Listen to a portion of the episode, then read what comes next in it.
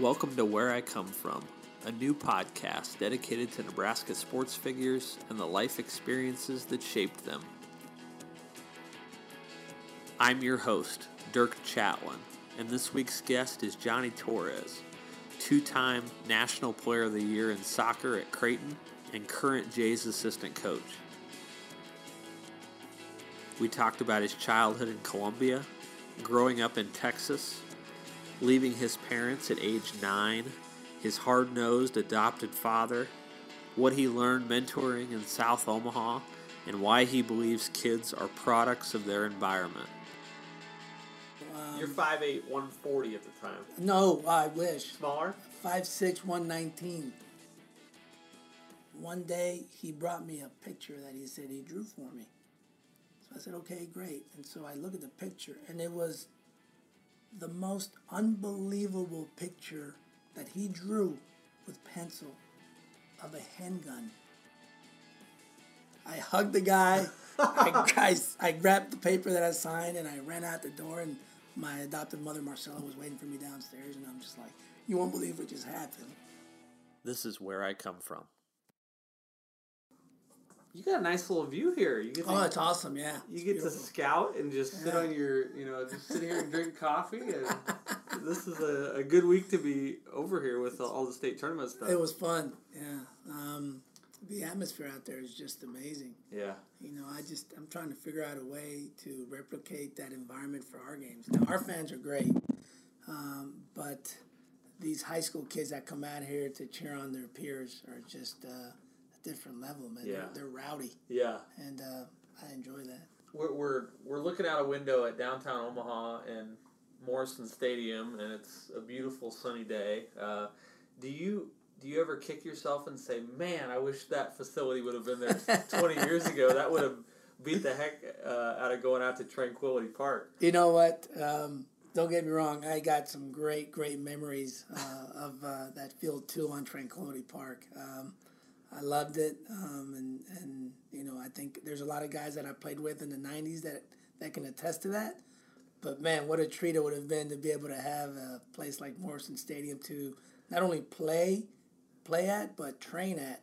You know, and I tell our guys from time to time when we go out there and say, "Man, you guys don't understand. You know, we used to train at local parks uh, when I was here in the '90s, and of course played our games at Tranquility." So, what was it? What was the soccer culture like at Creighton back then? I mean, it was successful. You guys were good, mm-hmm. but it was different, right?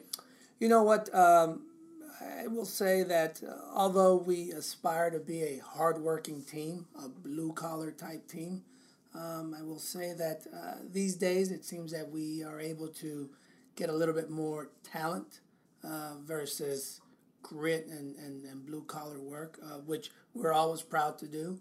Uh, but I'd say that our game back in the day, even though we did have some pretty good talent, I mean, mentioning a couple names like Ross Paule, our women's head coach, who was, you know, hands down one of the best players in the country in his time, and Richard Mulrooney and Mark Mailey and David Wright and some of these guys. Um, you know, I feel that back then there was a lot of teams that we beat that were better on paper, uh, but just, you know, with the guys we had, we just had this desire of working together, working for one another and you know just trying to outwork the other team. What did you know about Creighton? You know, you, you grew up outside Houston, Texas. Yeah. Um, uh, what did you know about Creighton University? I knew nothing about Creighton actually. Um, uh, hell, I didn't even know where Nebraska was, to be honest with you. Um, our coach uh, for our Region 3 team at the time, so we're talking 1994, 93, our head coach was Brett Simon oh. who at the time was the assistant coach here at Creighton. And so he sat me down one night and, and spoke to me about Creighton. And I said to him, Where's Creighton? He said, Omaha, Nebraska. And I said, Where's Omaha, Nebraska? He said, Open up your atlas when you get home. And I guarantee you, Nebraska will be the staple in the middle of the book. and sure enough, it was, you know, right smack in the middle. And so, of course, we did some research and um, made my visit. Uh, that was one of my three or four visits that I had and fell in love with the place immediately. Now, as the story goes, uh, Bob Warming is, is the head coach, and you come in for a visit or something like that. Yeah. Uh, and I think it's like in a cafeteria or something. yeah, like we're, we're at Brandeis. okay. We're at Brandeis. yeah. And and Warming walks in, and you're supposed to be on campus for a visit, Mm-hmm. and Warming says, you know, Where, where's this Torres kid? Mm-hmm. And Simon says he's right there. And Warming basically shrugs it off because you look like you were a team manager. You must, you, you must have looked like you were about 13 years old. What Yeah. do you remember about that? Yeah, I, I do remember it because um, I was wearing my hat, which made me even look younger. I was wearing an AC Milan hat. And um, I remember specifically uh, being worried because the team that they had at Creighton before I got here, which was the very first team they had that competed at the Division One level, had guys like Keith DeFini, who's like 6'3", 200 pounds, Ira Filson, who's maybe 6'2", 185, all muscle, Lance Hill, who's 6'5", 200 pounds, Brian Kamler, again, probably 6'1", 180. So I was a little bit, you know, um, You're 5'8", 140 at the time. no, I wish. Smaller? 5'6", 119. Really? Yeah, I weighed 119 pounds when I, my senior year in high school and my freshman year at Creighton. I was 5'6", 119. Wow. Uh, yeah, I remember we did our uh, index for body fat, and I think I was something something crazy like 1.8 or 2.1, something ridiculous. Um, but yeah, so um, you know, Warming asked Simon where, where Johnny Torres was, and he said over there in the red hat, and he said, "You're kidding, right? That's not that's not Johnny Torres." So that that is a true story. and lo and behold, actually, um, sometime later during my senior year, Coach Warming came to watch me play with that Region Three team. Brett Simon was on the sideline uh, coaching us, and I went up for a header and came down with a center back on my back and snapped my wrist in half. And so I was devastated because I was so worried that now Warming might think, well, see that you know he's too small, he's gonna get hurt, and um, but nonetheless, you know, even though it hurt at the time, I'm glad Warming didn't uh, didn't back out on, on, on wanting to bring me to Creighton, and things worked out. So you don't make it at that size without elite skill. Uh, what was? How did you do it? You know, I, I think my biggest thing was my desire. Um, you know, I grew up always been told I was too small, too small to play. You know, at first they said you you won't play Division One club. At the time, we didn't have an academy, so traveling club team, and I did that. And then, you know, you'll have a hard time playing in high school. I did that. You know, you, you're gonna have a really tough time playing Division One. You know, and and so I always wanted to first and foremost prove myself that I could do it, and secondly to, to prove the people that were telling me that I was too small to play to show them that I could. You know, and I just I love competing. I love it. I hate losing at anything, and um, it's something that I think has been instilled in me through my parents, and um, I think it had a lot to do with my success as a soccer player. Let, us go back to, to your parents. Uh, you, you've got an incredible story. Uh, you grew up in uh, in Colombia. Uh, help me with the pronunciation. Uh, Medellin, Medellin, Colombia. Medellin, Colombia. Yeah. Um, which uh, and your family came to the United States in 1981. 1981 in uh, Pasadena, Texas, which is a small city outside of Houston, Texas. Now you were so you're born in the mid 70s. 76. Seventy Uh, what was Colombia like in the in the mid to late 1970s? You know, it's uh, obviously I have vivid memories of Medellin because even though I was very young, I think the reason why I have vivid memories of it because I actually have very bad I have a very bad memory. But with Colombia, I think because it's so different compared to what I came to, uh, I still have very vivid memories of being in Medellin as a four and five year old. Um, but it was And, and those memories are what? you know, uh, a lot of soccer, uh, soccer on the streets. You know, playing until the you know the night uh, light on the street would come on. Then I knew I had to go home. Uh, So a lot of soccer. I had uncles that played. My father played, um, and then of course there was the crazy moments. Uh, at the time, it was a pretty dangerous place to be. Although um, it's crazy because the people are so nice, and it's uh, we were not well off by any means. We were pretty poor, but I never even knew that or noticed that uh, as a four or five year old because there was always laughter.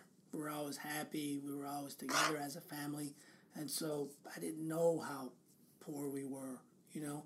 Uh, but then at that time, the the country is in complete disarray with a lot of. Uh, uh, and I know we've all heard of uh, Narcos and Yeah.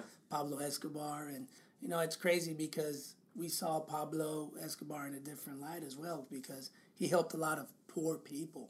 You know, even though um, some of the things that he did was awful, and you know he was a terrorist, and you know they killed people and, and lots of drugs, and it was it was tough for you know coming from the slums in Colombia or in Medellin because he did help a lot of poor people, uh, but it was a very dangerous time growing up in Colombia. Your your father was a carpenter. Uh, is that right? Yep, And, and you lived. You guys lived in a you know basically like a one room, two room apartment. Yeah, no, we lived in a one bedroom. Uh, I'll never forget the name of the apartments. They're Apple Tree Apartments in Pasadena, Texas.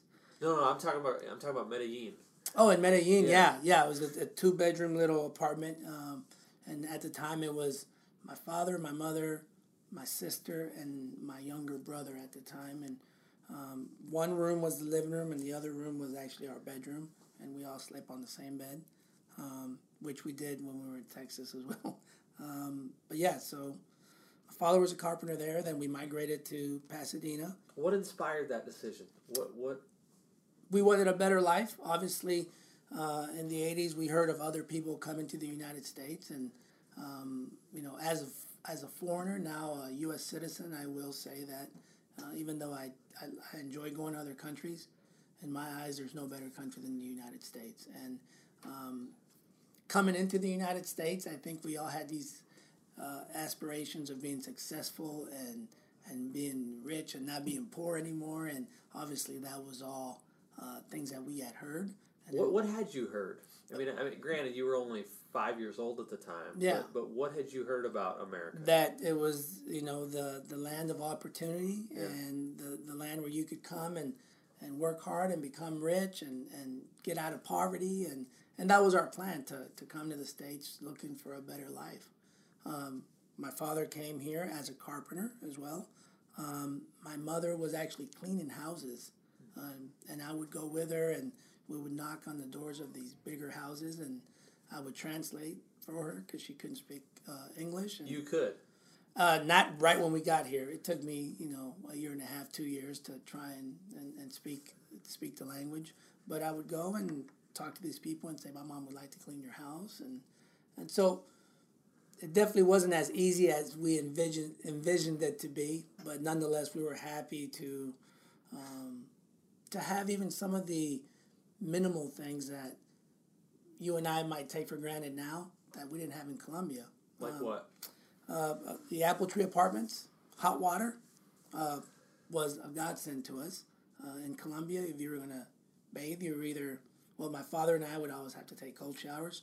My mom and my sister would heat up water on the stove and then use a cup or whatever to bathe because they didn't want to take cold showers. So, hot water, um, air conditioning, and heater. Because although Colombia's near the equator, in Medellin it can get chilly at night and you could be cold, you know, if you don't have uh, heater. Um, I remember being amazed by the dishwasher for whatever reason. um, and even even growing up, um, I would always get upset because my mom would ask me to wash the dishes, and so I'd say, "Okay, well, let's put them in the washer." And she'd say, "No, I want you to wash them by hand." And Really? she was just trying to instill, you know, some good, you know, good old fashioned being able to do your chores and being responsible and whatnot. Uh, but yeah, so uh, hot water, um, dishwasher, a refrigerator. We didn't have a refrigerator in Colombia. We basically had to shop for the day. So in the mornings in Colombia, I would go and get cheese, milk, bread, and whatever else we needed for that day. But we don't have refrigerators, so you'd have to just buy what you needed for for the day or two. It had to be, from your perspective, it, it had to be frightening uh, to to come into this new world. I mean, exciting, but also frightening. I would think. Oh, absolutely. Um, uh, you know, the language barrier being probably the, the hardest thing for me. Um, I was in kindergarten, and um, there was no one in my class that spoke Spanish. Really? At that at that time, no, um, and uh, there was no ESL program, um, and so I remember vividly sitting in my kindergarten classroom and just coloring all day while there was actually activities going on, and we would try, you know, they would try to incorporate me, um, but I just didn't didn't understand it, so. Um, I think it wasn't until first grade where there was a group of us, maybe four or five kids from different grades, that met with. I still remember her name. Her name was Miss Hardy, and we would meet. And it wasn't even an actual room. It was a like a book storage room. It was a tiny little room, and we would not go to classrooms. We would go to this tiny little room with Miss Hardy, and she would try and teach us English, and that's all we did. And I remember wishing and hoping to when we could simulate and be in with the general population and go to history class and go to PE class and you know we would stay in that little room then we'd go to lunch and then go back to that room and we'd be there all day just trying to learn English so My wife teaches ESL. Oh, there you uh, go. So I, I understand that, that Yeah. world. yeah absolutely Um, what was your. How did you assimilate? Was was soccer part of that equation? Absolutely. I mean, I've had soccer in my blood since as long as I can remember. And so, just in the Apple Tree apartments, playing with kids, playing at school, and then say, hey, you know, somebody might say, hey, we, we know uh, we, we, ha- we play for a team. You should come try out for our team. And first team I ever played for, they were called the Deer Park Lightning. I still remember it was a maroon shirt with a yellow stripe and uh, maroon shorts and yellow socks. It was awful. and I'll never forget my mom. Um, my mom's a huge uh, fanatic of soccer. To this day, we talk every week, and uh, she's a big Real Madrid fan. Really? Unfortunately, yes, I'm a Barcelona fan. So, so yeah, so she's got the upper hand this season. Um, but I'll never forget. She took me to Kmart to buy my first pair of cleats that I owned in the United States, and um, man, these shoes were awful. But my mom wanted me to wear them, so I wore them. They were white Converse with the blue star. It was just oh, I have a picture somewhere in the house, but you hated him. Huh? Oh yeah, but uh, so I you know it started playing when I was five. Immediately when I got to the states, and again not knowing English and but So- soccer was this, wasn't a big deal. I mean, was it a bigger deal in Texas? It certainly was not a big deal around the country at that time. no, I I, I don't. I, I definitely noticed that. For example, in Medellin, you walk down the street, and you'll see eight, ten picket games every block you go.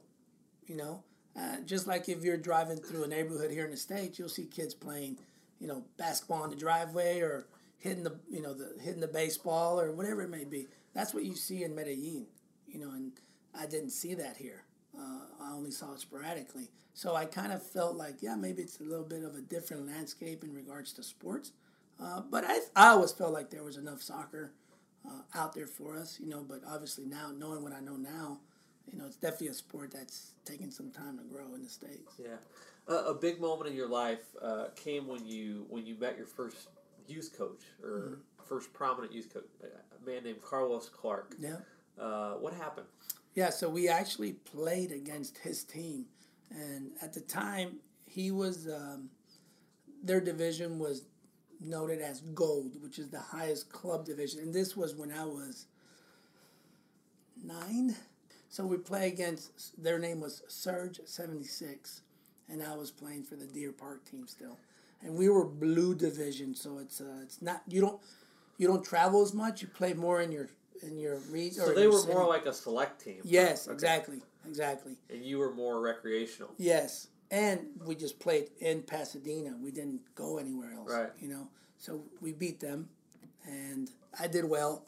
And uh, Carlos came over to my parents after the game and introduced himself. He was from Chile, so we saw a little bit of a, a correlation, being that we're both from South America. And he spoke to my parents in Spanish, and it was great. And so I ended up, he, me and another kid from that Deer Park team started playing with Surge 76. Now, it was quite of a commute, you know, for me from Pasadena to go to the Bay Area where they were playing. And where they trained. But Carlos worked in Pasadena at a refinery, and he offered to take me and my other buddy. We would train three times a week, and he would take us after work to practice and then drive us home after practice. Oh wow! Yeah, and so I mean, he was definitely dedicated to us, and um, so I play for him, and then my family decides to go back to Colombia, and that's where he offers to adopt me. Yeah. Why? Why did they go back? So my family, you know, my mother's working cleaning houses, my father is you know doing carpentry, but you know it's it's difficult in that they don't speak English, not, a lick, you know, and they they miss their family, they miss their you know they miss their friends, and obviously they grew up in Colombia, that's all they knew, and so it became difficult for them. Did you sense that, or was it a surprise when they told you that they were going to do that? Um, I don't know if I sensed it, but I knew uh, when my when I would see my mother um, unhappy and, and, and missing her sister. She had fourteen siblings, and so missing her sisters and her brothers and her father. Her mom had passed away, and the same thing with my father. And so, but I will say I was surprised when they decided they wanted to go back. Um, when I told my soccer coach Carlos that, he said, "Well, I think you should stay and let me talk to your parents." And my father said, "You know, I think it's a good idea to to give Johnny an opportunity." My mom said, "No way," um, but fortunately for me, um, things worked out and I was able to stay. How did you feel about it at that time? I mean, that's, At- that is a that is an excruciating decision. Yeah, at first I was, um, well, I was nine, so at first I was pumped. I was thinking, because they had a son that was my age named Carlos, who he and I hit it off from day one. So I was thinking like slumber party type thing, you know. First week and a half, two weeks, I was on cloud nine, but then after that it became very difficult. Uh, I was very sad. I missed my mom, I missed my dad, my sister, my brother. I mean, it was very, very difficult. Uh, but I would say that the Clark family are unbelievable for, for, for that gesture that they did. And they always treated me as one of their own. And, and Carlos, for that matter, Carlos Jr., their son, um, to, to this day, I've never met a better human being because I try to put myself in his shoes. So for the first nine years of his life, he's an only child. He's always had both his parents' undivided attention. He's never had to share anything because it's always just been him.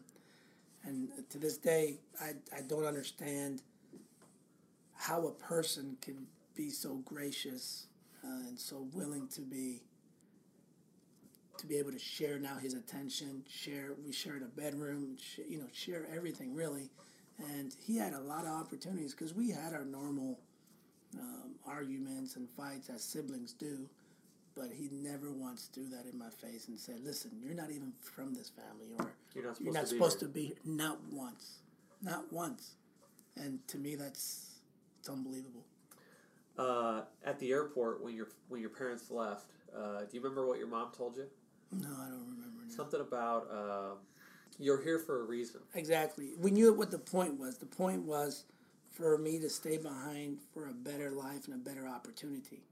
My soccer coach, Carlos, presented it to them in the light of if you let me adopt your son, I'll make sure that number one, he gets his education. And number two, I'm going to push him every day to make sure he has the, the opportunity to try and go pro, which is something that I've always wanted to do. Um, and my, both my biological parents, I think, were great in not taking that away from me because they felt I really wouldn't have that opportunity in Colombia. Um, and um, I mean, it's, it's it's always been a tough situation because a lot of people um, look down on my biological parents for leaving their nine year old behind. But in essence, it was it's, it was a godsend for me to be able to fulfill my dreams and to be able to live out my life in the states. It's a it's a fascinating, um, you know, I guess dilemma for a parent, Yeah, and, and you probably understand it now better now that you're a parent. absolutely. Um, but you know, I, I can't imagine what what it must have been like for them. You know, wondering who you were turning out to be and, Right. and the man that you were becoming. Did you have you know, did you have much conversation with them about that stuff? Absolutely. I mean, I, I stayed in touch uh, quite a bit, especially with my mother.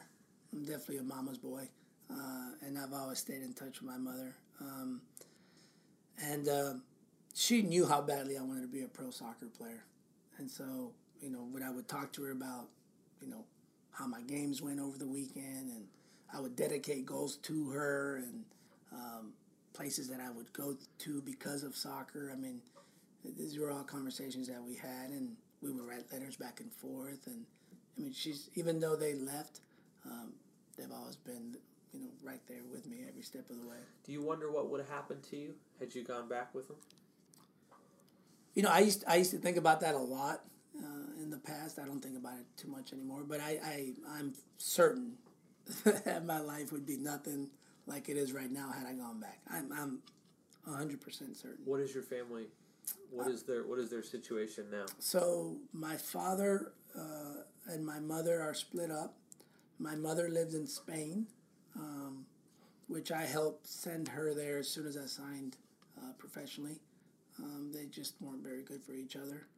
Um, my father works at a factory, a blue jean factory in Colombia, and my mother is a caretaker uh, in Bilbao, Spain, for an older woman. What about your siblings? My siblings actually ended up ended up back in the states. Oh, really? Yeah, my sister lives in Katy, Texas, which is outside of Houston. She has three kids there. Um, my younger brother Julio also lives in Katy, Texas, and then there's even a younger brother that was born while I was in the states, and they were back in Colombia. That lives in Katy, Texas, with my sister.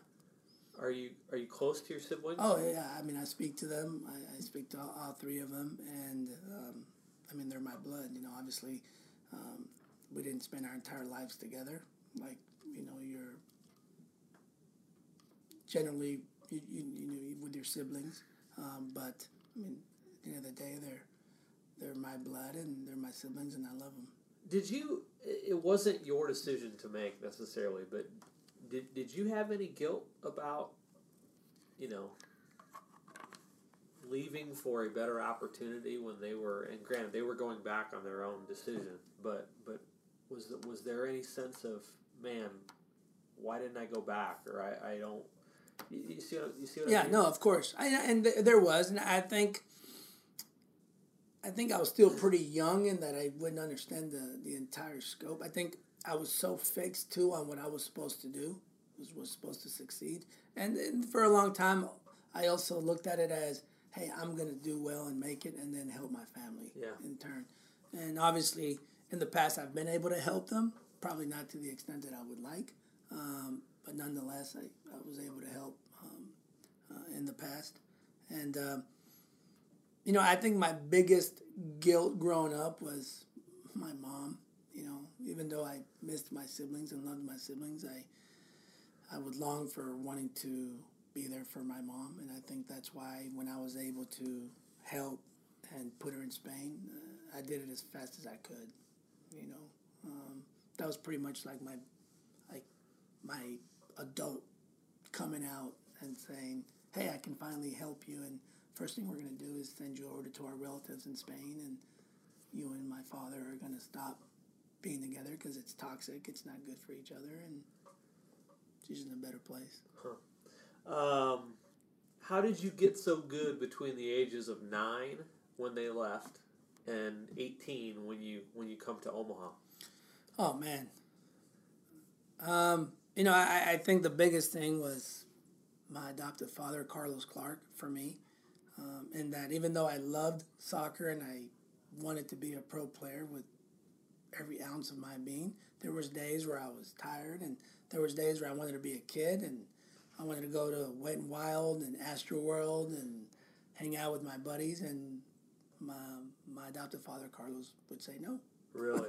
oh yeah. Oh yeah, he's uh he was hardcore. Oh man, Carlos uh, Carlos was hardcore, but you know what? He instilled a lot of good qualities in me, and he instilled some character in me. And Carlos, his son, who is actually an, uh, a doctor now in Galveston, Texas. Um, and yeah, you know, he sat me down. I was ten years old. he sat me down and asked me what I wanted to do. I said, I want to be a pro player. This is all I want to do. He said, okay, well, I'm going to help you do two things. Number one is you're going to graduate from college, which I thought was far fetched because in my lineage of uh, Torreses, I'm the only guy with a college degree. So I said, okay, but I want to be a, a player. He says, yeah, but education is very important as well. And then on the days where you don't want to train and you find yourself tired and, you know, um, when I'm evaluating how you're playing, I'm not going to sugarcoat it. And so he was uh, he was true to his word, and um, I definitely think had I not had my adoptive father in my corner, I probably don't become a pro. So your drive was internal, but it was also external. Uh, Absolutely. Uh, did, did you did you have any rebellion against that? Oh, of course. I mean, shoot, you know, I'm growing up. I'm trying to find my self identity. Of course, we we we we butted heads, but um, I learned pretty quickly though that his head was a little harder than mine. but but uh, you know, I I love my adoptive father. Um, I feel that we're we're kind of getting away from, and then when I say we, I say as a society. I just love the way his approach was to raise his son Carlos and me, and that's pretty much black and white.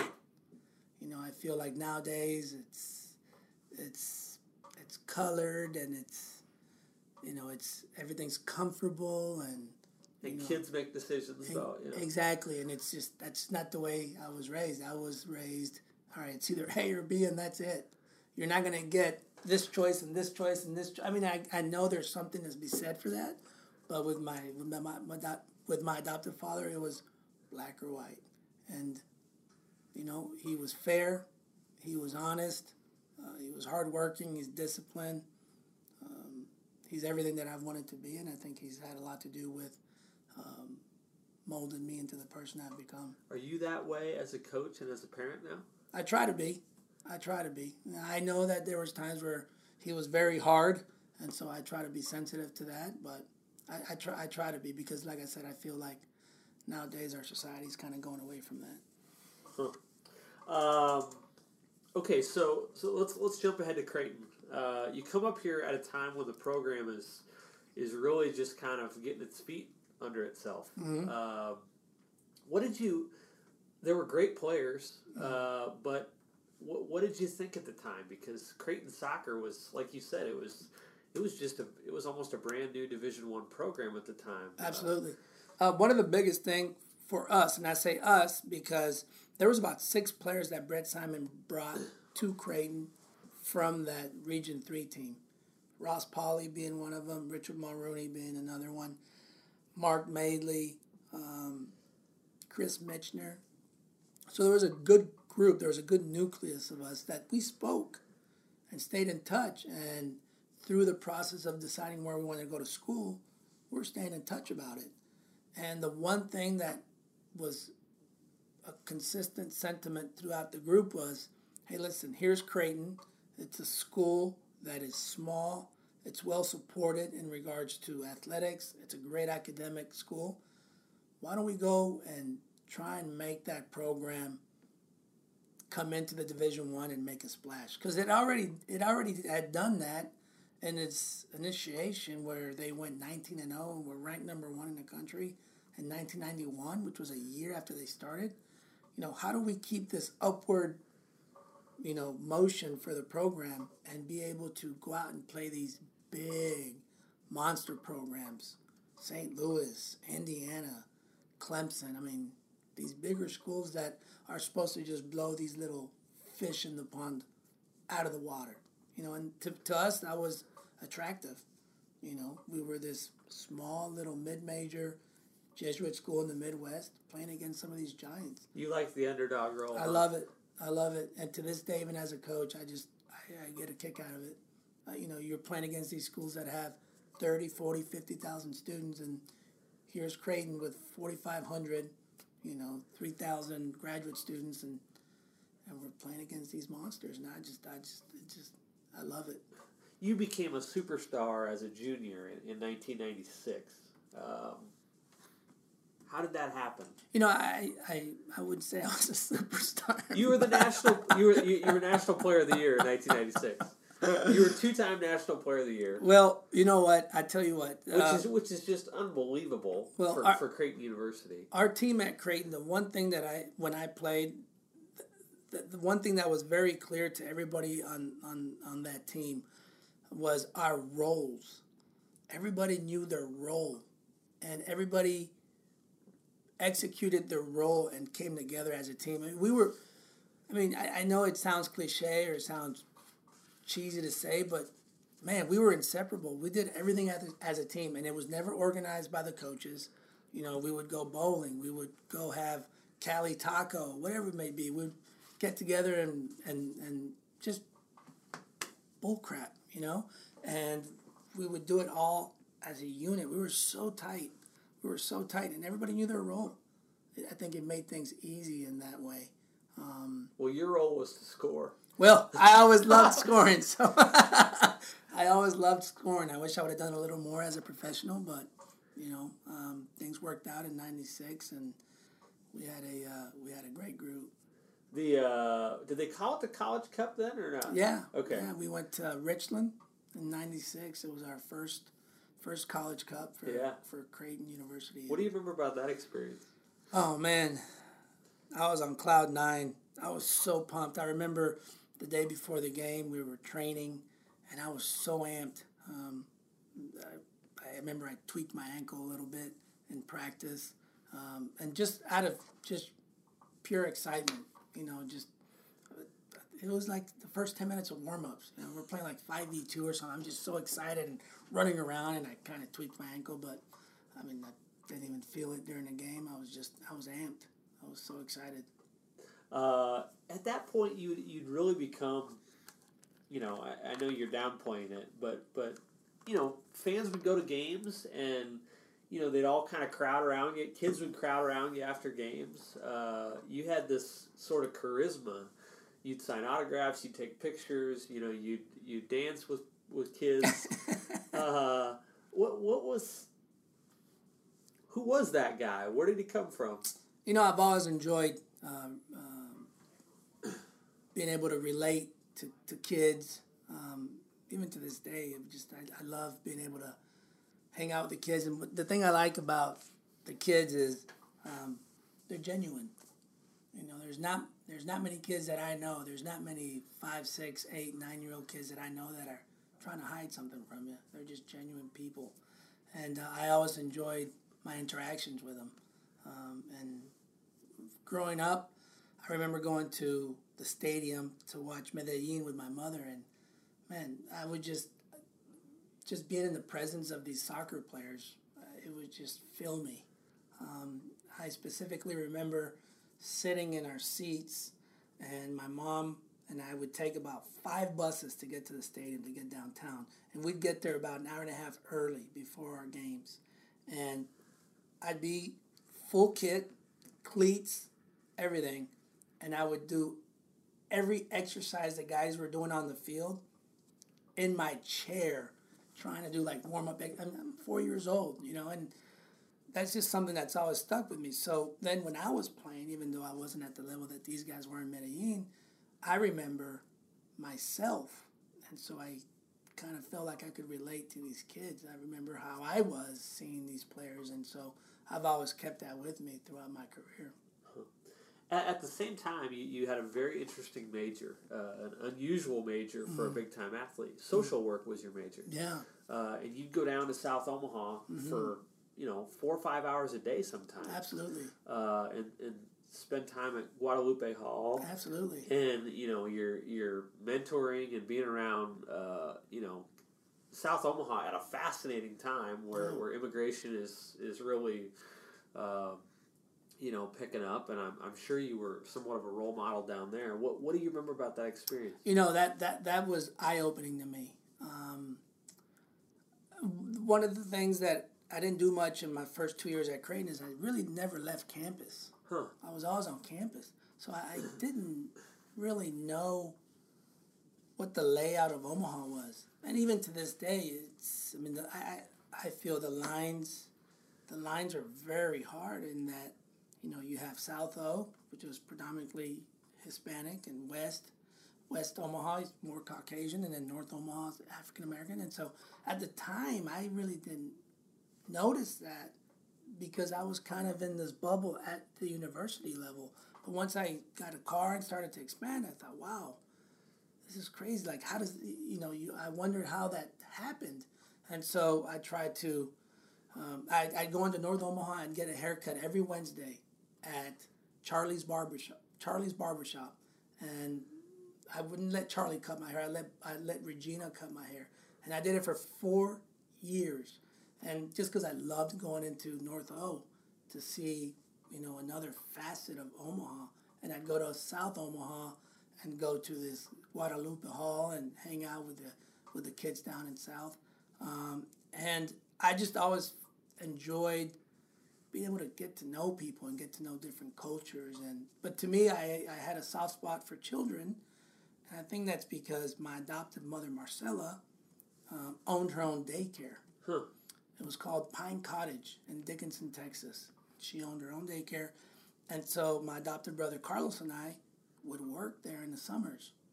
And even though we were just kids ourselves, we're 14, 13, we're helping out with the kids at the daycare. And so maybe that has something to do what, with why I enjoyed being around children as much. How, how was South O in 1996?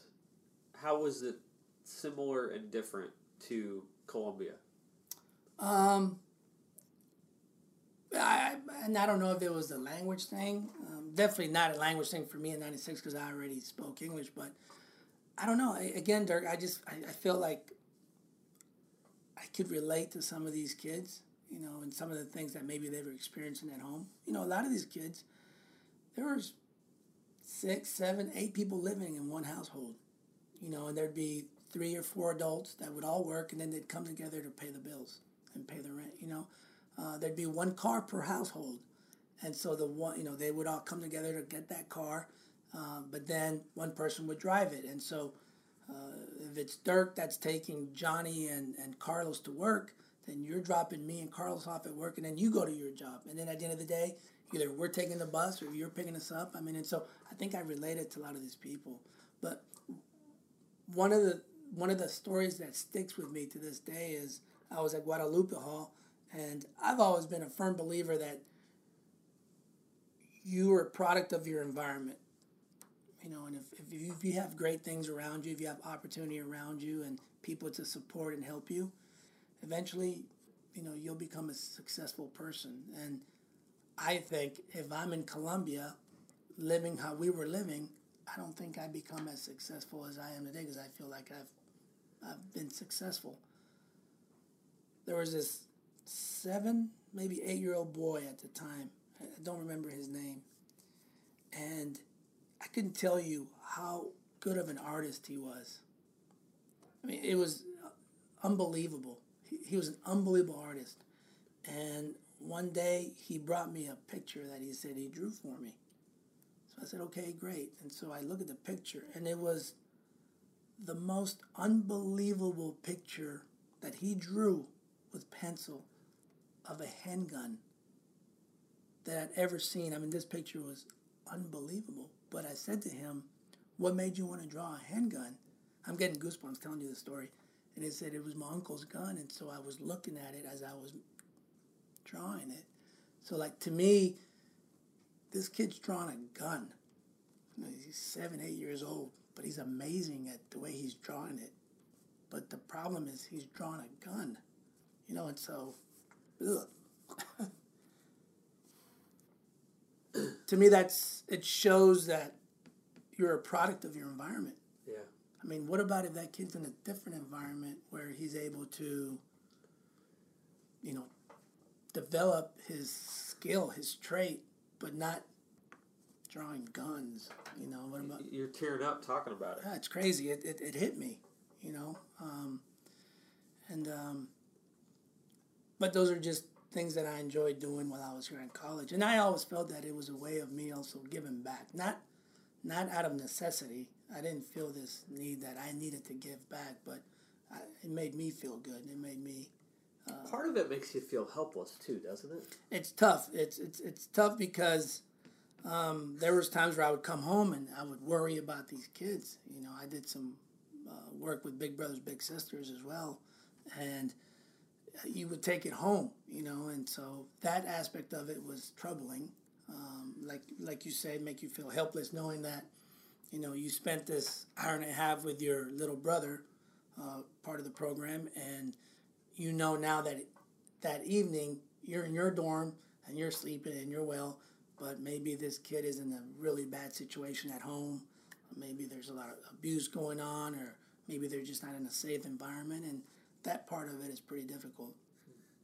Um, in the fall of '96, you you earned your citizenship. Yeah, You went back to Houston, Texas, and you uh, you received your citizen. I think you scored four goals against College of Charleston, yeah, and then the the same week you went down and got your citizenship. yeah. That had to be a big moment. It was awesome. Um, I remember studying for the test, and I was really PO'd because I thought, man, these questions are impossible. And I'm sorry, but if you give this to 10 Americans at the time, obviously I wasn't a citizen, I said, they're going to have a hard time with it. You know, it was hard. It was, it was a lot of information.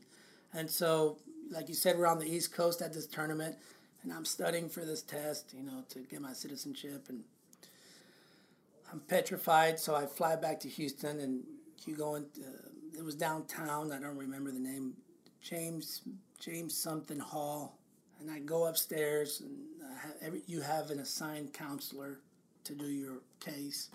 And I walk into his office. I don't remember his name, but um, he's asking me how he's how I'm doing, and he's very calm and relaxed. And I'm I'm trying to keep it together because I'm nervous about taking this test, and he's asking me where I'm at and what I've been doing, and I'm telling him I'm at Creighton, and you know I'm a junior now, and you know I want to be a pro, and I want to get my degree, and this, that, and the other. And then he gave me a piece of paper and a pen, and he said, "Write down on that piece of paper, I live in Dickinson, Texas, which is where I went to high school, where I was adopted." So I wrote it down, and then he said, "Write down I attend Creighton University." So I write that down. He looks at it. He says, "Okay." He asked me how many flags were on the star, or how many uh, stars were on the flag.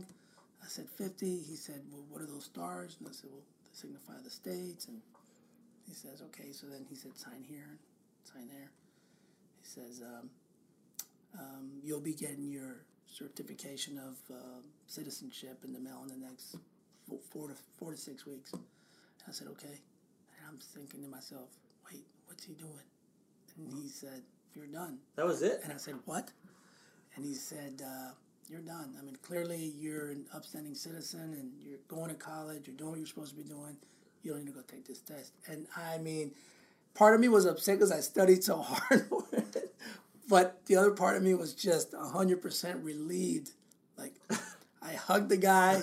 I, I, I grabbed the paper that I signed and I ran out the door. And my adoptive mother, Marcella, was waiting for me downstairs. And I'm just like, you won't believe what just happened. Like, I'm done.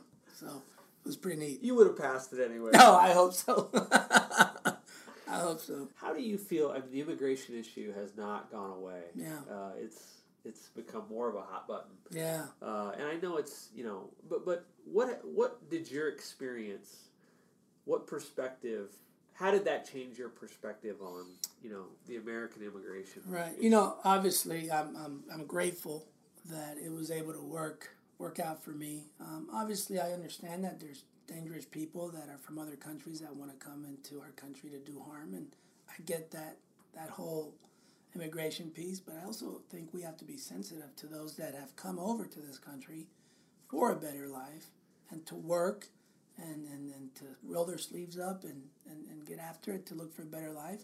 I think we have to be sensitive to that. You know, um, we are a melting pot in the United States, and I feel like this country is built on that melting pot. We, we're from all over the world, and um, I think we're at times we're losing our sensitivity towards that. There's some people that maybe feel that this is their country because this is where they were born, but maybe they should look a little bit and see what their history is and where their founders came from and, and, and understand that, you know, we are a country of immigrants, whether you like it or not. I mean, when you look at the history, it's it's all there, and I think at times we lose our sensitivity to that. The, the 1998 MLS draft, you were the number five overall pick, uh, Mm. New England Revolution, and you played what ten years professionally, I think. Yeah, so 11, and then I retired for two years, and then I came out of retirement for one more season. I played for the Omaha Vipers. Yeah, you were like Michael Jordan coming back. what was the, what was the MLS like in 1998? 19, you know, those first few years. Yeah. I mean, obviously, it was, I think, is very different than what it is now. I think the league has gotten younger now, which is a good thing. Um, but back then, you had a lot of older pros coming in from other markets. Obviously, the league was still trying to find its way. Um, I think the league minimum at the time was twenty four thousand a year, um, which What did you make? Um, I well, you know, ninety six helped me a little bit, so I actually made thirty thousand a year uh, my my rookie season. Uh, but yeah, the, the league was still trying to find its way and trying to grow in different ways. Um, it's definitely in a much better place now, um, and the soccer's changed a bit. And like I said, it's gotten younger. Um, but man, I was I was loving life. Did you think about going to Europe? I mean, I know you eventually spent some time in Europe. Yeah, no, I, I wanted to. Um, I tried. Uh, I I looked at doing it a couple of times, and um, I got my sophomore year. After my sophomore season, we went with Creighton to France, and the team did well, and I showed well, and I asked. I was asked by RC Lens to stay for a trial, for a two week trial, um, but my adoptive father promptly said no. You got school so I had to come back. And then um, later, my junior year, we went to the World University Games in Sicily, in Italy. So I, pl- I went there with the U23 national team to play in that tournament. And I did quite well, and again was asked by, at the time, it was Palermo, who's now Division One, Serie A. At the time, I think they were Serie C, maybe. They were third division. Uh, and again, my father promptly said, "No, you got to come back for school." So came back for school. Uh, but you know, it was obviously something that I envisioned myself doing. But at the time, there wasn't much here in regards to pro soccer, other than the A League was here, which is now the USL. Um, the MLS actually started in '96, and I had been dreaming of being a pro player overseas somewhere before that. So the MLS definitely um, presented itself as an opportunity to be able to play in the United States, uh, which was a plus for me. You have a little bit of uh, regret or disappointment about professional your professional career. Why? Absolutely. I mean, obviously, um, you always envision yourself doing great at everything that you do, and I, I felt that professionally I could have uh, given more, you know, um, had more of an impact um, at the teams that I played in. Um, but you know, it um there was certain situations that maybe didn't help um, the younger player, and that even though I was um, uh, drafted in the first round and whatnot, uh, in place uh, with the MLS at the time, there was not much of a development. Uh, how do you say? They didn't have really anything in place where they were going to develop their younger players. It was more so of a, it was a big picture, big scheme type thing. It's the team. Um, we're trying to make, we're trying to make it with these twenty five guys, regardless of, you know, your top dog is thirty or twenty seven, and then you have some guys sprinkled here and there that are 18, 20, 21. You know, it was just this is the team, and we're trying to move forward with it. Uh, and so, in that regard, I felt like maybe had I had more uh, of a younger players route, if you will, where they help you develop, maybe things are differently. But I'm not making excuses for it. Your your style was would have fit better outside the U.S. Right? I mean, professionally. I mean, i- in South America or in Europe. In Europe. I don't know, Dirk. I think it just depends on the team. Okay. I, I really do. I, I don't think it really depends on the country. Um, you know, at the Revolution, I was a bit unfortunate in that actually I was there four seasons, almost five, and I played for five different coaches. You know, that makes it tough, you know, especially if you're the younger player. Because You know, you put in your work, you establish yourself, you prove yourself, and then all of a sudden, a new coach comes in, and guess what? You're all since you're the younger guy, you're all the way to the bottom of the totem pole again. And so here I go again, reestablish, build trust, you know, and then you go to another coach. So I think that that was a bit unfortunate. Um, you know, and after my fourth season, I got uh, traded to the Miami Fusion, and that was actually uh, a pretty pretty cool deal. In that, at the time when I got traded, New England was in last place, and I got traded to Miami Fusion, which was in first place. So I thought, well, I kind of made out okay here. And that year, we were the regular season champs. We were the best attended team in the league that year. And then at the end of the season, we folded. So again, you know, the MLS was at a state where it wasn't completely settled yet. And that year, Miami Fusion and Tampa Bay Mutiny folded on the same year. And so that's when I went off to just play A League in the summer. And they only paid six months out of the year. And then I would play indoor professional league in the winter, and they only paid six months out of the year. So uh, Creighton basically begged you to come back. I mean, they didn't they save a spot for you essentially for my senior year. yeah, you know. no, no, no, no, for coaching. Oh, oh. well, you know what? Coach Warming was was very gracious uh, to recruit me and and and and help Brett Simon bring me here as a player, and then. Um, he called me up and said, "Hey, just so you know, there's an opportunity for you to come back and finish your last semester. Because I always wanted to finish my degree, that was always my intent. Uh, but to get my social work degree from Creighton, they wanted me to do it here. So even though I tried to finish my degree when I was in Boston and in Miami and Minnesota, um, I was always told the same thing. You have to come back. If you want your Creighton degree, you have to get it here, not somewhere else. So it just all worked out. You know, I'd been playing at the time 11 years, and it just seemed right for me to be able to come back, retire from soccer, come back, finish my degree. And in doing so, um, Bob Warming was gracious enough to offer me an assistant role as soon as I got my degree. nine, nine years later, you're still here. I'm still here, and I love it. Uh, I loved Omaha as a student athlete, and I love it now as a as a working adult. I love. What do you want to do? I mean, you're you know mid forties. What what do you? What's your ambition? I want to be a head coach. You know, obviously. Um, you know, I've been doing it for quite a bit now, and definitely want to be a, a head coach. Um, I want to be a head coach at a place where hopefully soccer is supported um, with great, you know, support base and um, you know with a community that believes in their product, like I know our community believes here. And so eventually, I don't I don't want to say never, but I don't think I'd want to go into trying to coach into the pro ranks. I really love this age um, where our student athletes are at now. You know, they're right where they're trying to decide what it is they're going to do with their lives, and I try to be influential and try and be here for them, just like uh, Bob and, and Brett were for me. I would be remiss if I didn't ask you what you think the United States needs to do developmentally to bridge the gap yeah. globally yeah, I, in soccer. I just think that we need to start with our kids a little earlier.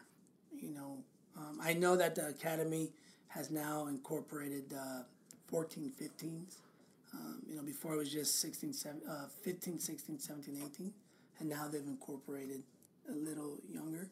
But I, I still think that you need to start with these kids at 8, 9, and 10 you know, because even even you mean it, you mean it's too recreational at that age? Yes, it needs to be more organized. Absolutely, it, it's got it's got to it's got to be better coaches.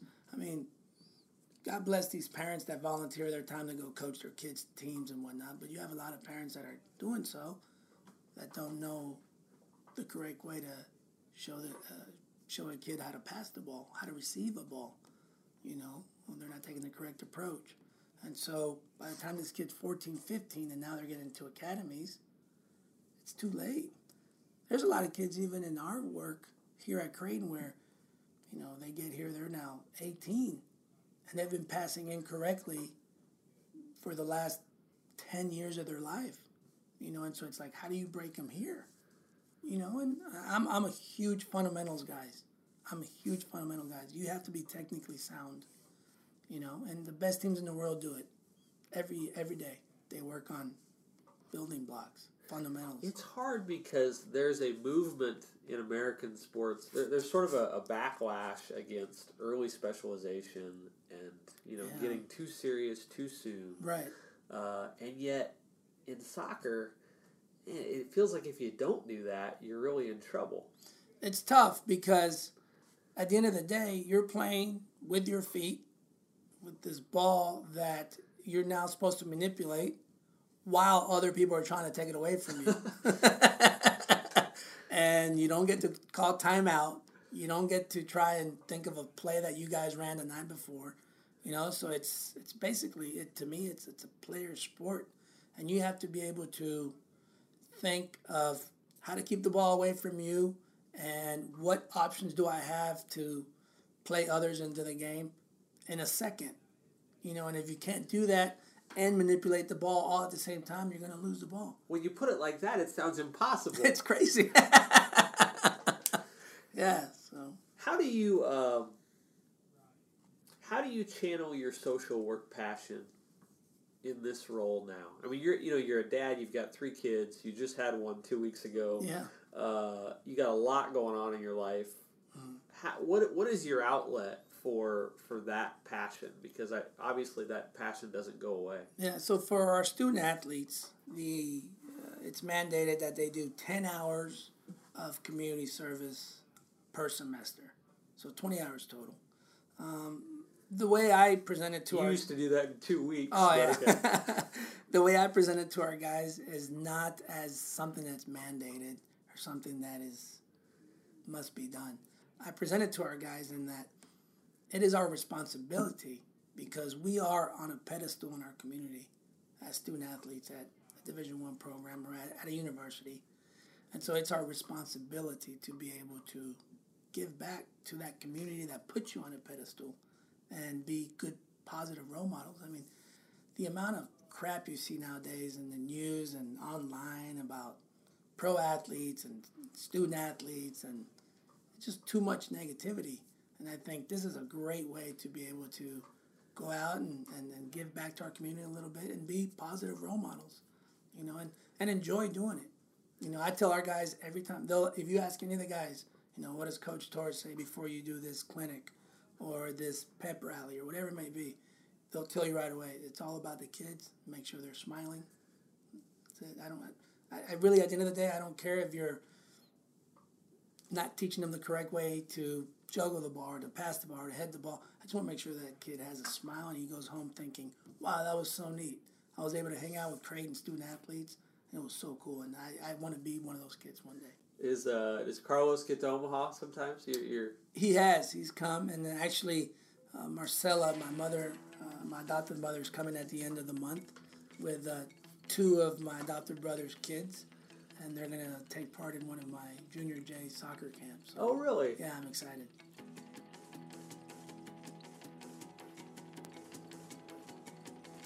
Thanks for listening to Where I Come From.